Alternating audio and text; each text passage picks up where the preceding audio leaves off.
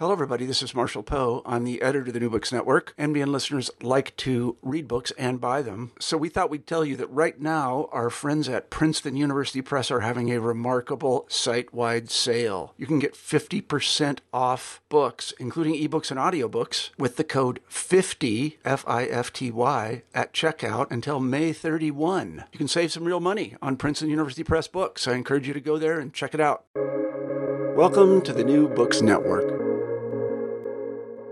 Hello, uh, my name is Victoria Phillips, um, and um, we are here to talk about borrowing life.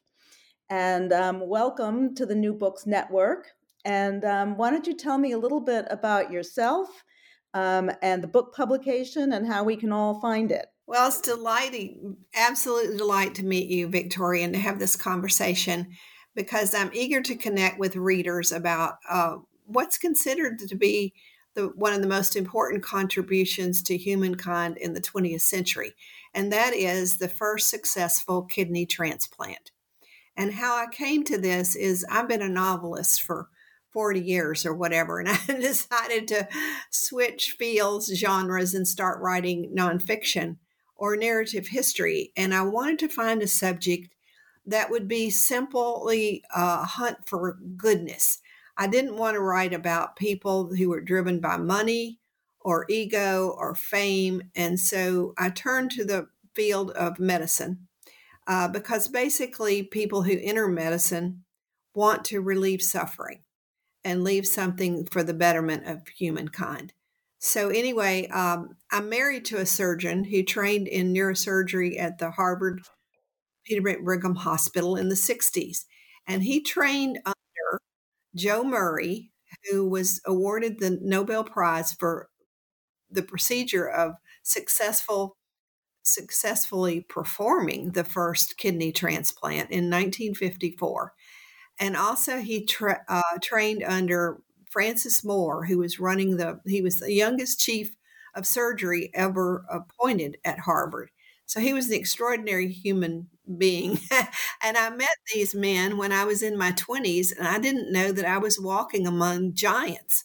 So when I decided um, about four years ago to try my hand at writing nonfiction, I asked my husband, What would you suggest as a subject? And he said, Well, you know, Joe performing that first kidney transplant would make a damn good story. And immediately I thought, well, surely that has been told. That's got to have been written about by our premier historians, David McCullough, um, someone of that ilk, because it's such an important story. And so I started researching it and I found that it, yeah, they all wrote, all these men wrote their memoirs, but it's like going to medical rounds, surgical rounds. It's not written for the general public. And I thought, well, you know, that's a missing link there. We all need to know about how organ transplantation came about. So uh, in 1990, Joe Murray, after he was awarded the Nobel Prize for uh, performing this surgery, he was a visiting pro- professor at the University of Florida. And I met him then. And in our discussion, I remember he told me he had six children and one of them was a professor of, I think, oceanography at Boston University. So, just out of the blue, I called information for Boston University and asked for Rick Murray. And lo and behold, he answered the phone. And I said, Has anyone written your father's story for the general public? And he said, No. And he said, I, I, I kind of know who you are, but uh, if you want to give it a try, go ahead. so he gave me an interview, and I interviewed a lot of his other children who knew Joe. And so that's kind of how it started. And then um, I really didn't know how to go about this. And there's kind of a funny story here. I was uh, asked to be a commentator for National Public Radio Morning Edition, and I did that for six years. And um, when I decided I was going to write Joe's story, I became horrified. I mean, what if I messed it up? I'd never written narrative history before. And I said, well, if I mess this up, there's going to be a reserved parking place in hell for me. So I better not mess it up. So I started thinking, I need to go somewhere and study how to write nonfiction. the one of the best places in America is Yale University. They're turning out creative nonfiction writers, uh, which are doing great work and bestsellers. So I called the professor in the chart in charge of that department, and he said, "Well, I won't let you in one of my classes." So I was insulted. I thought it was because of my age, and then he said, "I've heard you on NPR." and you will intimidate my students. so then I was flattered. So, anyway, I had to undertake teaching myself to do this myself. So, I studied the greatest practitioners, I think, of nonfiction in America at the time Laura Hillenbrand, David McCullough, Doris Kearns. And I just more or less taught myself how to do this. So, anyway, I was off and running. and I'm kind of talking nonstop. I mean, I think that's great. That has so many lessons for us as readers and writers in it. You know, first that um, you know, you just pick up the phone. Right? yes. And that's been a theme throughout this whole project, which I will tell more about as we go along. so anyway, so, I got started and um, the first hurdle I had to overcome was I was getting ready to di- digest this complicated science because um, it's very complicated. Um, the transplant challenge was how to overcome rejection. You know, all the foreign tissue in the body is rejected. So, uh, anyway, I had to uh, digest an awful lot of scientific biological information. And I made a C in college zoology. so what was I going to do? Recently, I heard a, a, lecture, a talk by David McCullough, in which he told about writing the story of the Brooklyn Bridge. And he said, I wanted to write, uh, similar to me, he wanted to write about m- men or people coming together simply for the sake of doing something good. And he said, when he learned about the building of the Brooklyn Bridge, he said, I hated math. I didn't know anything about engineering. It was intimidating. But the passion to tell the story was so great, I overcame it. So the kind of that's my excuse for this is that I just dug in and I kept telling myself I can do this. And then finally, one of the most important uh, bizarre facts in writing this story was I discovered that after World War II, there was so much interest in how to treat survivors of a nuclear war blast that the monies for the research in creating the first kidney transplant came from the Atomic Commission. Um, eh, yeah, because we all thought we were going to be dealing with nuclear war, and we might since. But anyway, the point was the survivors of Hiroshima didn't have any immune systems. And so they wanted to study this in terms of that was the first thing that had to be done to create a kidney transplant was to not have it rejected and to have it not have it rejected you have to destroy the immune system so that it won't recognize a foreign tissue when it enters the body so anyway so we can go back a little bit to um, how I learned and got started, uh, one of the biggest decisions I had to make was where was I going to start this story? One of the most chilling facts I discovered was that after the attack at Pearl Harbor, Harbor, every medical student in America was drafted. Now, that to me was chilling. They were just taken out of every medical school, taught how to march and drill, and sent to some hospital with very little training. In fact, Joe Murray, at the age of 25, had had only nine months of surgical training, and he was sent to the biggest military hospital in Phoenixville, Pennsylvania, um, as a young surgeon. And he was there when Charles Woods, a young pilot who was flying 28,000 gallons of aviation fuel over the Himalayan mountains to an airbase in China to defend against the Japanese. His plane crashed and he was uh, burned over 70% of his body.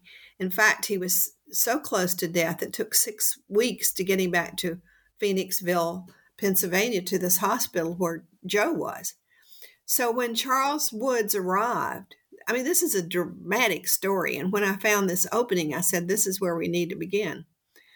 So when he arrived at the hospital where Joe was on the team to take care of him, he was only like minutes from dying.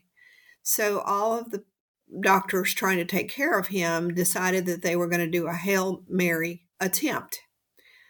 And so the the reason people die of burns is infection, and you have to cover the wounds to try to get through that window of where death is creeping up every second. So they decided to, that morning in the hospital, a janitor had died, a young man. And so they decided they would take some of his skin and transplant it to Charles Woods's burn wounds in just a Hail Mary attempt. Well, it turned out that those skin grafts lasted longer than usual, which is 10 days to two weeks. And when Joe Murray saw that, he said, I don't know why that's happening. It's a scientific phenomenon. But why can't we share organs in the same way that we're trying to save Charles Woods' life with skin? And that was Joe Murray's first curiosity and asked that question. It had never been asked before. However, the background to this is even more chilling.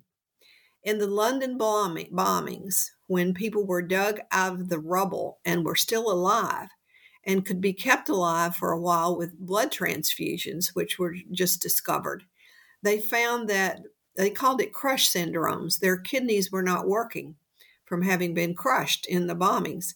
So they found out after 10 or 14 days, the kidneys would spontaneously heal and begin working.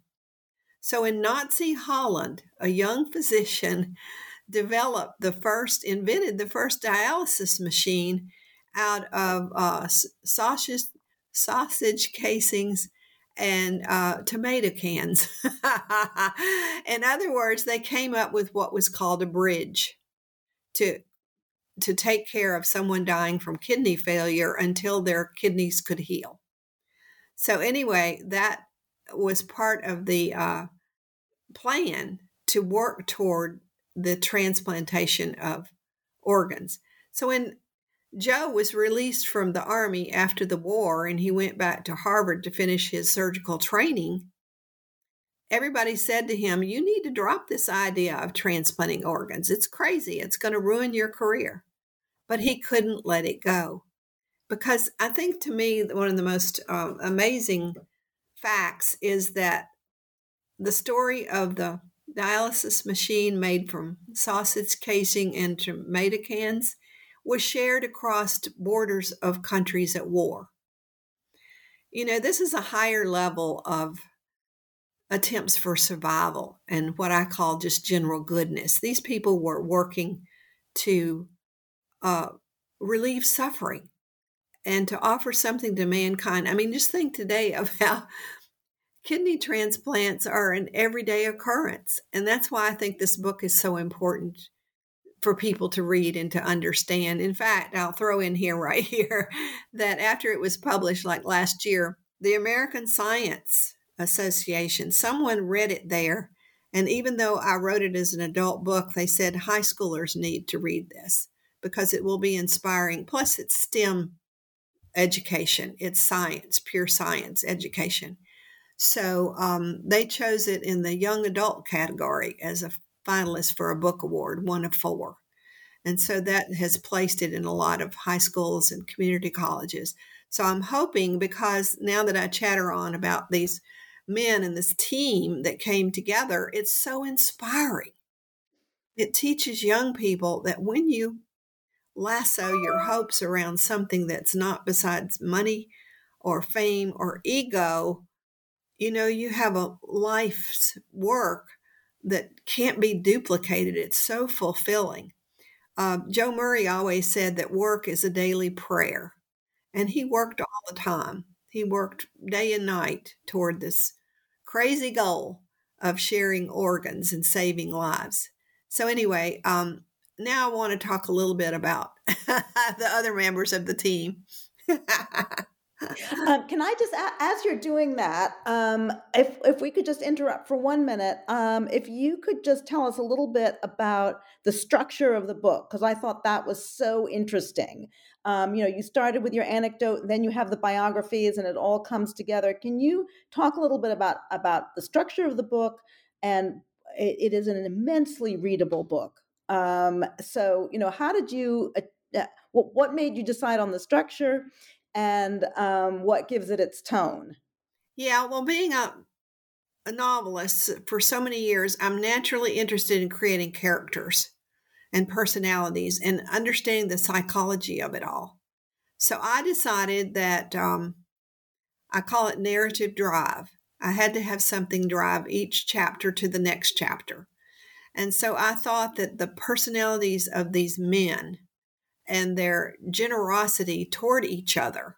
Sure, there were fights like there are in any family, but their uh, commitment to the single goal was what was important. So I decided to tell it through four different viewpoints and drive it from one chapter to the other.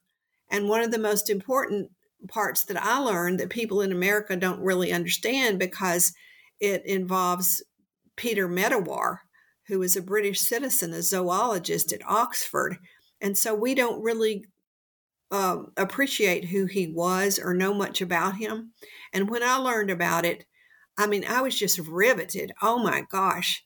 Peter was a young graduate student at the University of Oxford. And he was so brilliant, everyone knew how brilliant he was. He never cracked a book. He just knew everything.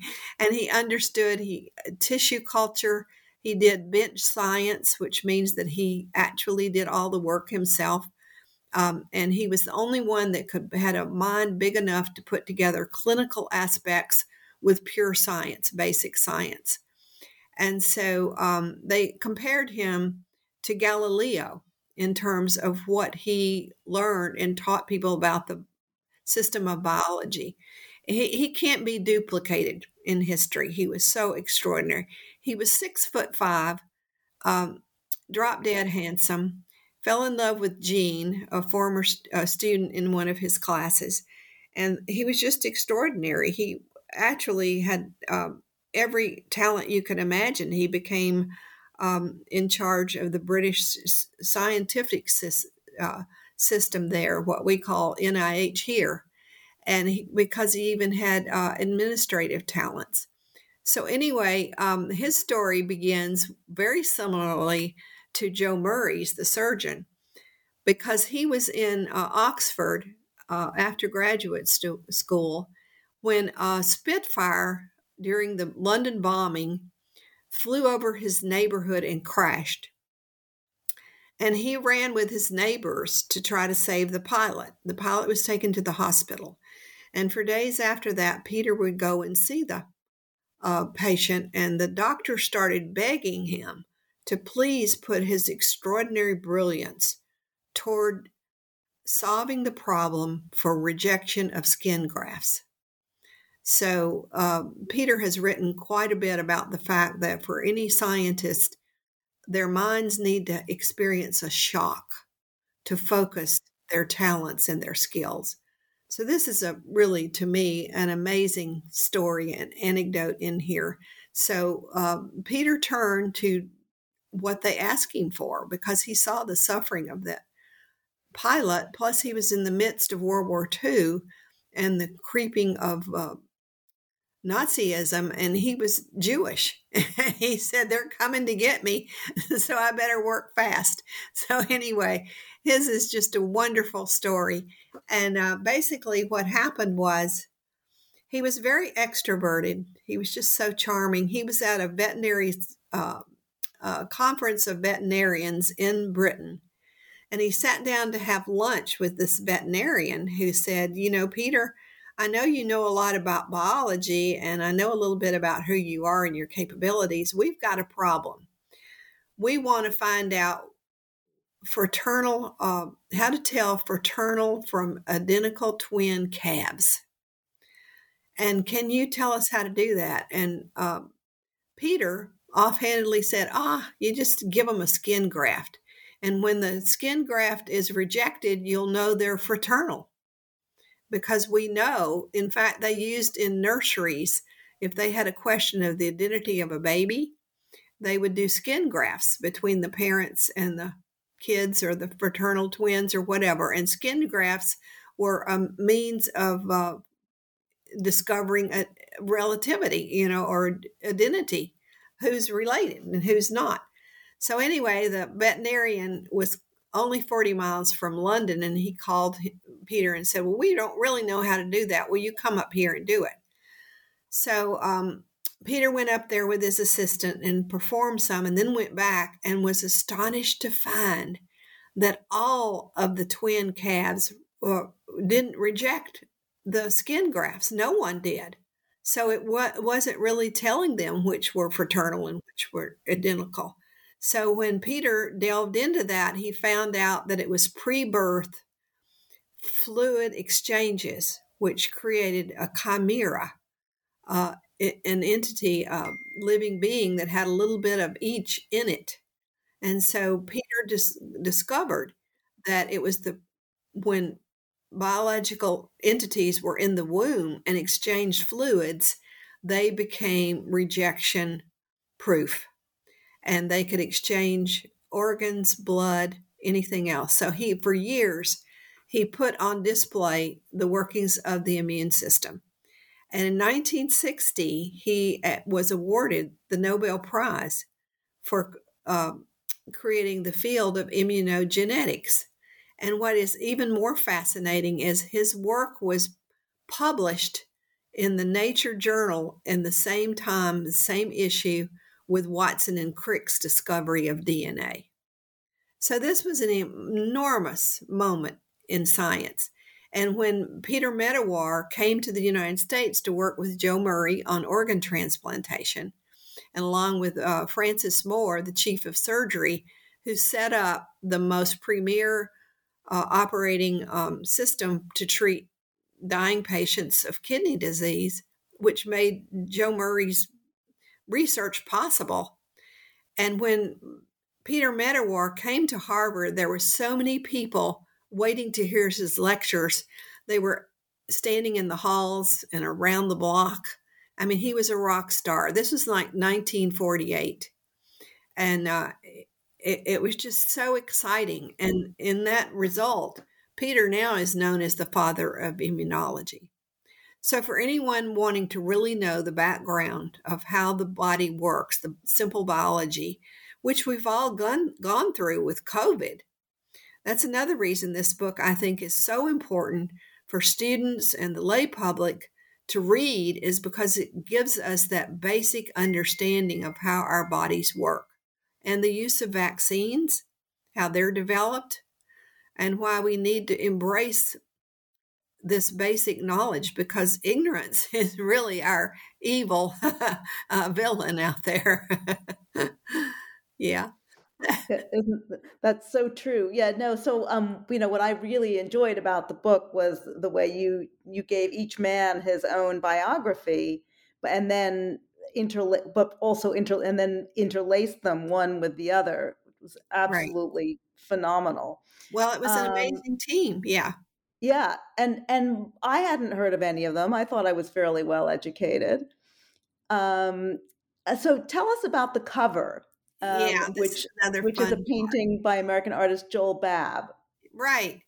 Well, one of the amazing things about this story that I've been chattering on now like a magpie for some time is that one of the first things you need to understand about how important this science and this book is that tells the story of the science is that in the Harvard Countway Library, there's a very famous painting which almost everybody knows about, and it was the first time surgery was performed with ether. And ether came from the development of dentistry. I don't know if many people know that, but this painting is very famous mainly to almost everyone because everyone knows how important that is to not suffer the pain of surgery. And it takes up one whole wall. It's huge because it's that important. So Dr. Moore at Harvard in the 90s decided that Joe's successful kidney transplant, which he performed on December 23, 1954, should have a painting equal to the first use of ether in surgery because it's that profound in what it's done around the world in saving suffering and lives. So he, uh, Dr. Moore, found this artist, Joel Babb, who painted it. And when my editor asked me, Do you have a suggestion for the cover? I said, Yes, that painting. So I researched it. I Googled the painting and found out Joel Babb was the painter. So I called him up. I called up his gallery where he shows his paintings in Maine. And uh, we laugh about this. Joel and I have become good friends, but I assumed he was dead. so when he answered the phone, I said, You're still alive. And he said, So far. So I asked him if we could use his painting on the cover. And we've since become really, really good friends. But the painting is amazing. I'll talk a little bit now about the actual surgery. Uh, in 1954, on December the 23rd, and this is important too because this month is the 68th anniversary of that surgery. So that's kind of a peg to think about toward the end of this month what has happened that um, impacts so many of our relatives' lives and around the globe. You know, like I think 100,000 people are waiting for a kidney transplant today, and 20 people die every day waiting. So even though this seems ordinary today, it's really very special. So Joe Murray had done like seven years of research, mainly using dogs who were very humanely treated. And the reason they use them is that their arteries and veins are similar to the size of a human being's. And one of the first things they had to develop was how to suture arteries and veins together. And so they actually used a method from women in Europe who made lace and knew how to sew lace. And so that um, technique came into surgery. And when Joe learned that, he knew uh, from working on dogs that he could perform in a human. So by then, Medawar had all taught them that if you're going to transplant an organ and they wanted to do a kidney because after all there is a spare. It comes in twos and it's small it's uh, this it's not very big you can hold it in your hand. So that seemed a perfect first organ to develop this kind of surgery on. So joe knew that he would need to have an identical twin to avoid the barrier of rejection so into the hospital comes Richard Herrick, who was dying of kidney disease, and he had an identical twin, Ronald Herrick. So Joe said, Oh, this is it. So within like 48 hours, they were ready to go. Plus, he uh, Richard was dying uh, on dialysis. You can't keep the chemical balance very long on dialysis, so they really needed to rush it through. So the drama of this was enormous because Joe said he was he, he was nervous, he's a perfectionist. He wanted to make sure that they were totally compatible, uh, genetically compatible. So he did skin grafts on their arms, and the skin that he took from one and put on the other was not rejected. And in addition to that, he said, I'm going to have him fingerprinted at the police station in Boston so he sent him down there, not knowing that reporters hung out down there for stories. So that's how they got wind of the fact that the next day or very soon they were going to perform this groundbreaking surgery. So the newspapers exploded, and overnight, Joe became very famous and fraught with danger, like an astronaut going up in the first rocket. so anyway, it became um, very dramatic at that point. So Joe said um, he was ready, but he got a little bit nervous, and he was um, ambidextrous. He was born left-handed, and because his teachers didn't want to change him, he he learned to be ambidextrous in the hospital room, and that was one of his great talents because he could uh, didn't have to change position on the operating room, go to the other side. He could just use his other hand and reach over and do what he needed to do. So the night before the surgery was to be performed, Franny and Joe said, We need to practice. Um, so they had alerted the hospitals that if uh, death occurred and the autopsy were going to be performed, please call them. So Joe was at a Christmas party. He was mixing drinks when the call came and said, We have an autopsy about to be done. Do you want to come down here? And they rushed down there with their surgical instruments for Franny to assist Joe and practice one more time on creating a um, kidney transplant. So the next day they went. And in this painting, you can see that Francis Moore is carrying in a basin Ronald Herrick's kidney to Joe to put in Richard Herrick. So you can actually see that in the five and a half hour surgery. And as soon as they hook the kidney up, uh, urine flowed and everybody celebrated like they just popped champagne. I mean, it's a wonderful story. It's just so much fun. And especially when you think about oh, what a contribution this is to everybody. You know, we don't realize today how many people are suffering suffering from kidney disease and how many lives we save. I mean, um, and I can talk about next about um, what's happened to me after publishing the book. I had one of uh, Richard Herrick's grandsons or relatives call me and say, I didn't know anything about my father. He lived eight years after the surgery. And he said, Your book has given him to me.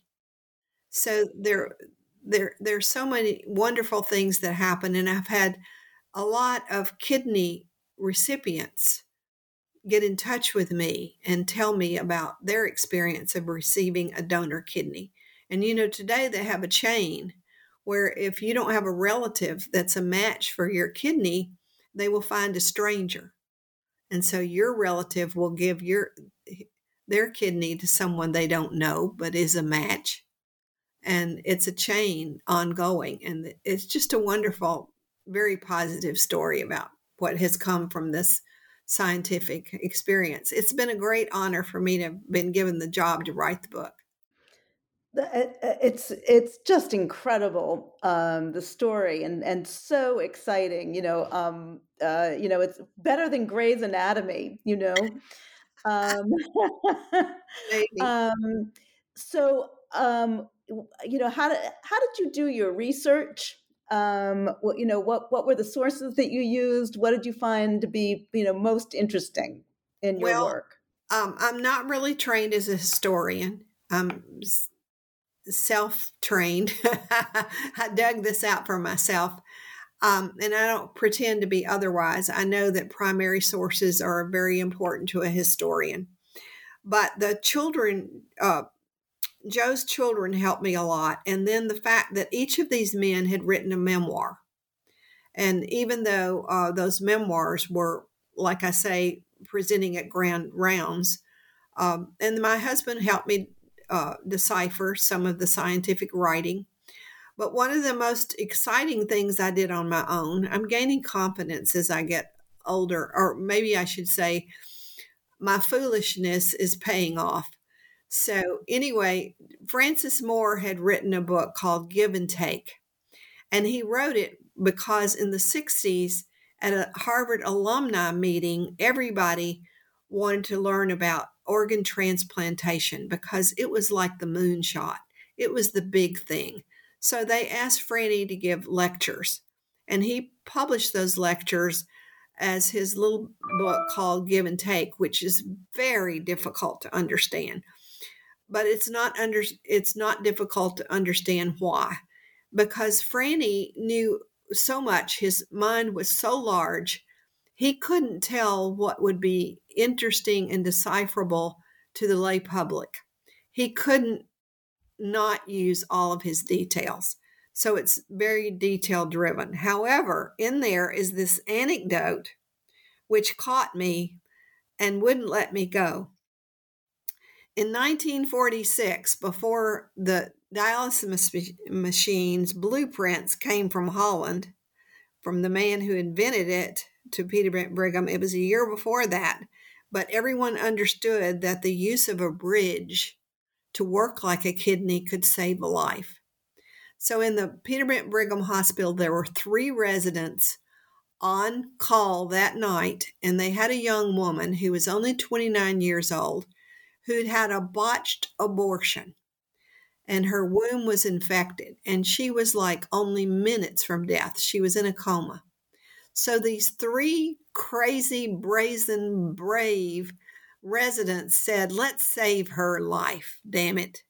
And they had a man die on the floor above. They ran up there and got his kidney. They didn't even have enough time to take this young woman to the operating room. So they rolled her into something almost like a closet near on the ward near the on the aisle uh, there in the ward and they put this cadaver kidney in her elbow and hooked up the arteries and instantly urine flowed from that kidney. It saved her life. This was the first it became an urban legend and i this is the point that i had to make is that i had to figure out why that was never written down it's because they broke every rule in the hospital. They were mavericks. But they saved that woman's life. She lived she walked out of the hospital and lived for several months longer. But the point was they showed that a borrowed kidney even from someone that was not related could save a life in the chance that her own kidneys would begin working, which they did in time. They didn't keep her alive very long because of rejection. So the next hurdle was rejection. So then, for me as a writer, I agonized like, where am I going to end the story? So I finally gave myself permission one day, probably when I was trotting my horse around the field, is when I think my best. And I said to myself, Shelley, you don't have to know all things kidney. In the story at which the first drugs to prevent rejection were used and worked. Because up until then, they were using radiation, like they understood from the atomic bomb. If you use radiation, you will wipe out a person's immune system and they can't reject the borrowed organ.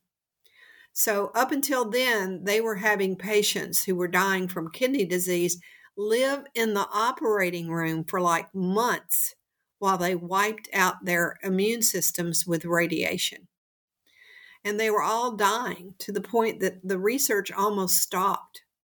Uh, it was horrifying. And Joe, at that point, more or less had a nervous breakdown because he would get so close to these patients and then he couldn't save their lives even after they were living in the hosp- in the operating room for a month or more so finally these drugs in research that were being developed to treat cancer they found were wiping out the immune system so they were able to start using these drugs and when they finally had a patient use a kidney from someone who was not related and yet controlled his immune system to keep that kidney, that was when we jumped into this whole new world of organ transplantation from a cadaver.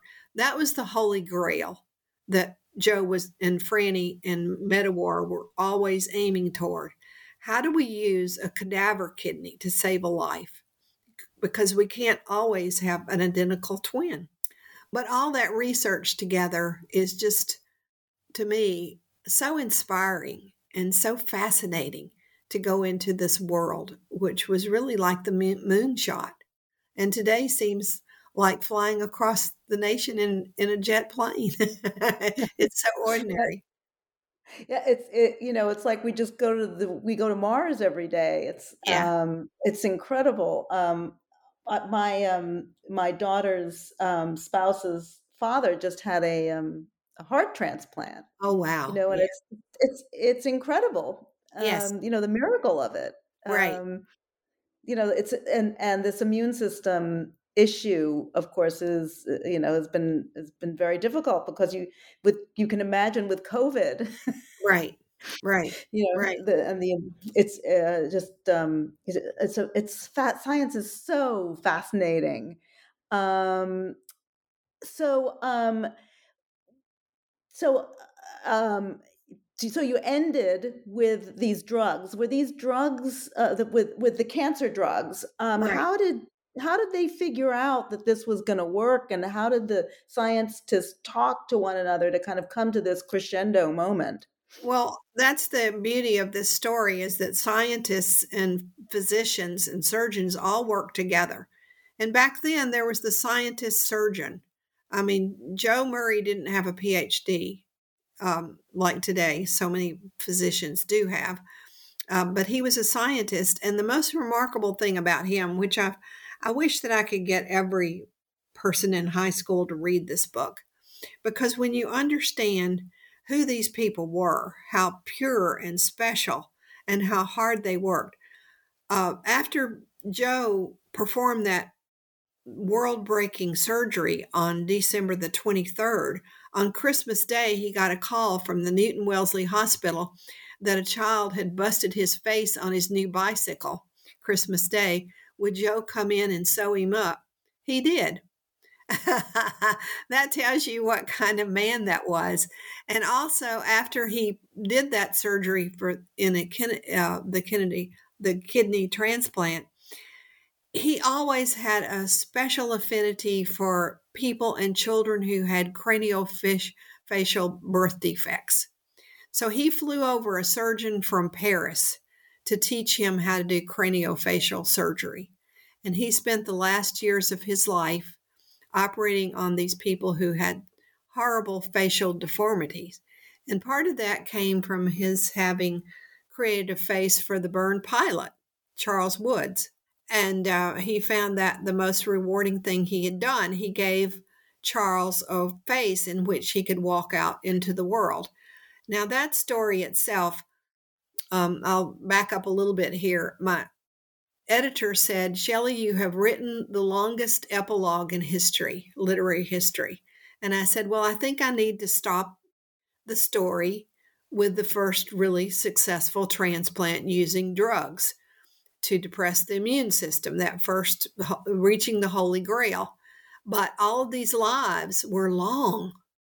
You know, uh, Joe Murray lived to 93, uh, Francis Moore lived to 88, and Peter Medawar, a riveting story, he was giving a speech in Oxford and had a stroke in the middle of the speech and was disabled for the rest of his life.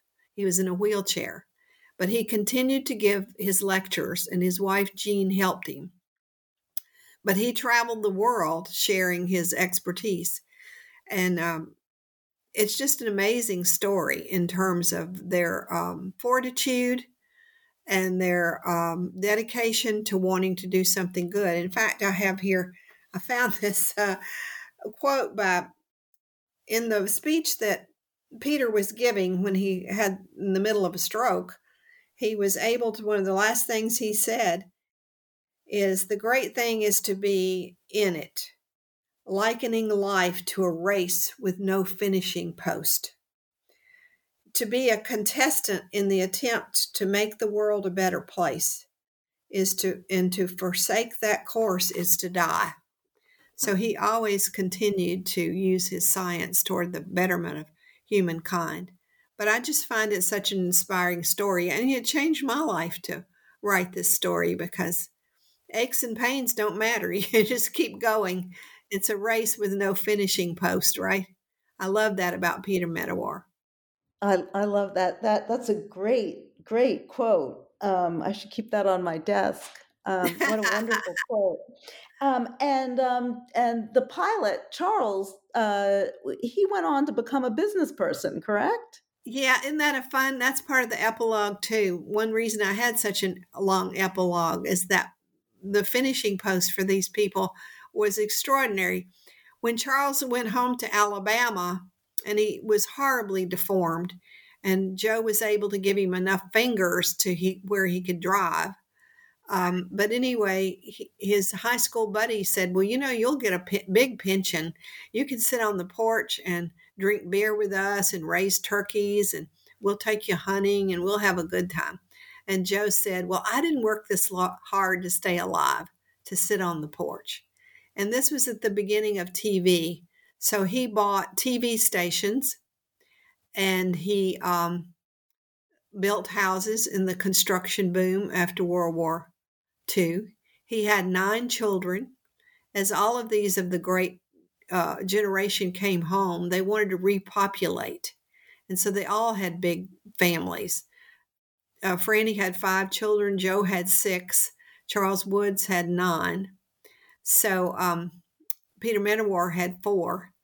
Uh, so they had big families. Uh, but I just found that so fascinating. And so then, because Charles Woods had grown up in an orphanage during the Depression, he was always very sympathetic and empathetic to poor people because he lost his mother. His mother was a single mother and couldn't keep him during the Depression. So he ran as a Democrat against George Wallace for governor in Alabama. Talk about brave.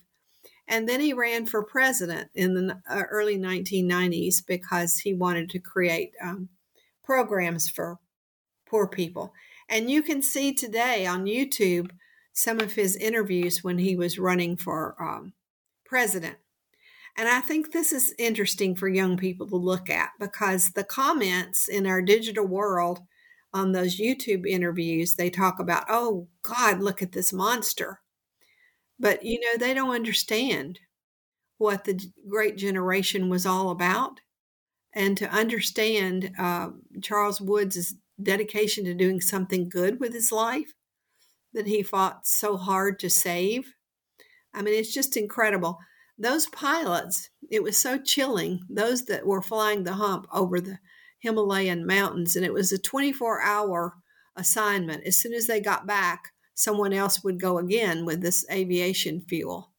But the pilots didn't expect to live but 30 days. I can't get my mind around that. You know, we need to revisit these um, dedicated human beings and what it was like at the beginning of World War II and what they were fighting for.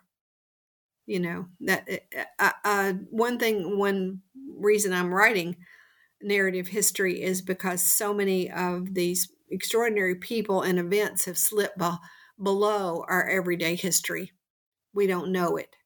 So I'm more, or less dedicated for the my last chapter to uh, writing this for the lay public because I admit I'm not a historian, but I can distill secondary sources and I have enough understanding of how to tell a story to hopefully get it out to enough people that they're inspired and that's such an important skill. It, um, so one of the things that always struck me during this and, and strikes me about the history of warfare is these brutal battles, as you said. You know, people. 100% of the pilots, I think, died within 30 days or some yeah, ridiculous yeah. number.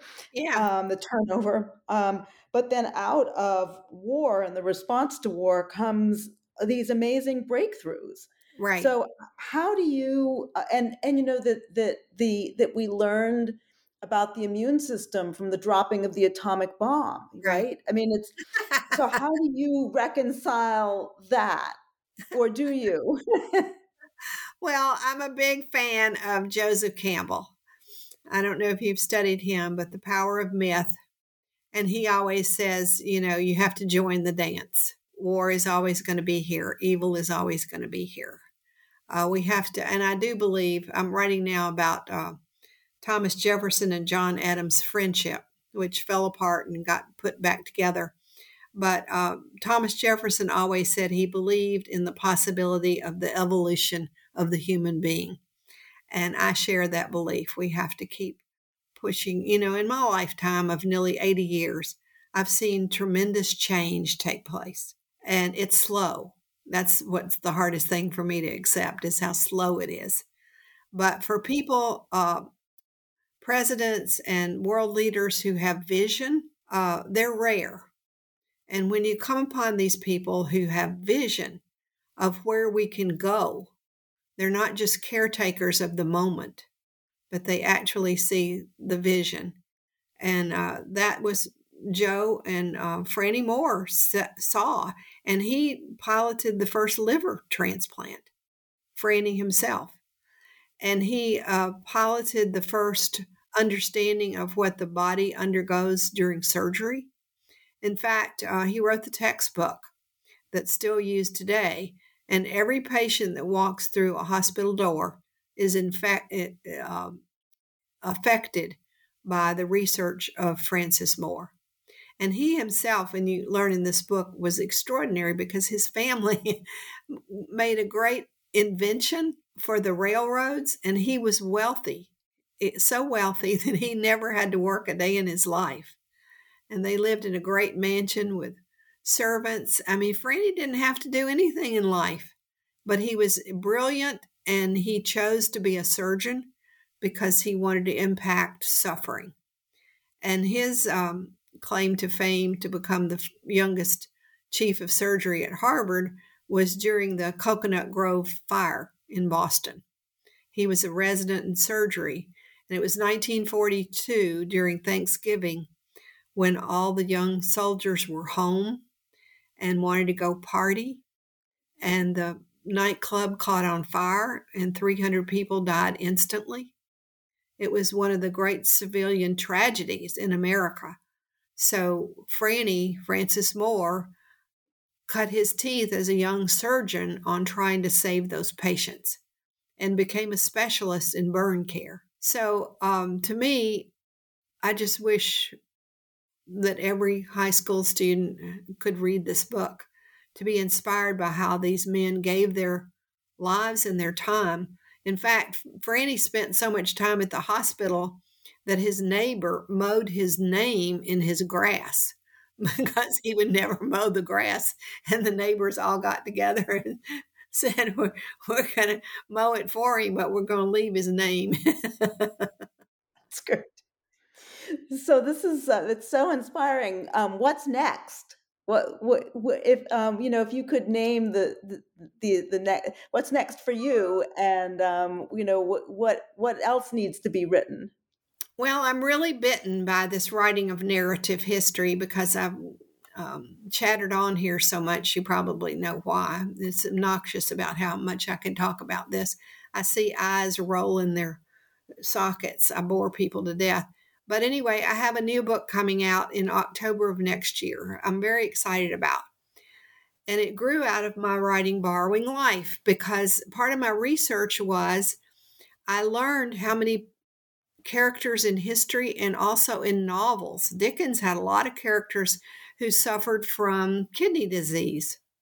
So, in my reading of that research, I came upon the fact that Theodore Roosevelt's first wife died of Bright's disease right after childbirth when his daughter Alice was born and only two years old. And his grief was so great that he couldn't say the word Alice or even look into the eye of his daughter. And so I thought, well, I don't know if you know about Alice Roosevelt, but she was the first Princess Diana. She had so many hijinks. She was uh, written about more than her father, and she took him on in a competition of who could uh, be the most outrageous in the American culture. And Theodore Roosevelt was the most charismatic president prior to JFK. So I was bitten with that story. So I have a book coming out next October titled The White House Wild Child. because Alice set about being outrageous and overshadowing her father so that he would notice her and love her unconditionally. So she carried in her purse a copy of the Constitution, a dagger, and a green snake. and when her father told her she could not smoke in the White House, she climbed on the roof and smoked on the roof. And then she called all the rep- reporters to come see. so it's a fun book, but it also has in my opinion, great depth into the development of a father daughter relationship and the uh, psychology of grief on a child's development or on anyone to deal with grief. So I'm very excited about that coming out next October. That's great. I can't wait to read it. And what a great title, The White House Wild Child. Yeah, she was definitely Wild Child. There's a little bit of me in that. That's absolutely phenomenal. Well, um, congratulations, Shelley, on borrowing life. Um, and um, uh, just one last question. Um, what have I missed? What more do you want to say that we haven't discussed? Well, I just want to thank you for listening because I'm a jabbermouth when it comes to my work. Um, I'm obsessed. I learned at a very early age that I think a book can change a life, and I'm very dedicated to that. Um, for a while, for what, seven years, my husband, who's a pediatric neurosurgeon, and I ran a publishing company and established it, Wild Onion Press because there were no books about children with disabilities. So I had uh, an amazing experience one day when a manuscript arrived at my house by overnight FedEx. And it was written by a young girl in Indiana who had been born without fingers on a hand. And her surgeon had made fingers out of her toes. And she had been bullied on the preschool um, playground, a little boy came over and said, You have funny little fingers. You must be stupid. So she was, I think, five years old. And when her mother came and picked her up, she got in the car and she said, Mom, I'm going to dictate my memoir to you because I'm going to teach that little boy something he's never known. I'm going to set him straight. So, in this uh, package that arrived at my house was this picture book she had written about um, being born with no fingers. And um, by the time I turned the last page, I was not the same person. She had invited me into her world, and her world changed me. So, after all these years of like nearly 50 years writing novels, I suddenly had a simple explanation of aesthetics. What is good in a book? If after you've read a book, you are not the same person, that writer has succeeded. So basically, uh, that's what I'm dedicated to. Shelley, that is so inspiring, and I hope everybody um, runs out to buy your book um, to be so inspired um, because I, I certainly was. Um, and um, you know, in that sense, it, it doesn't matter, you know, whether it's a an academic book and you know and or or a, a public book you know i think what you've done is is truly extraordinary to wade through all of the all of the muck that we as readers would not wade through to bring a story um, to the to the public that should be there anyway um, and in such compelling terms. So um, thank you so much. You you learned well from the masters. Now it's our turn to study you. So thank you. Well, thank you for having me, and thank you for not rolling your eyes, Virginia Victoria. of course not. Bye.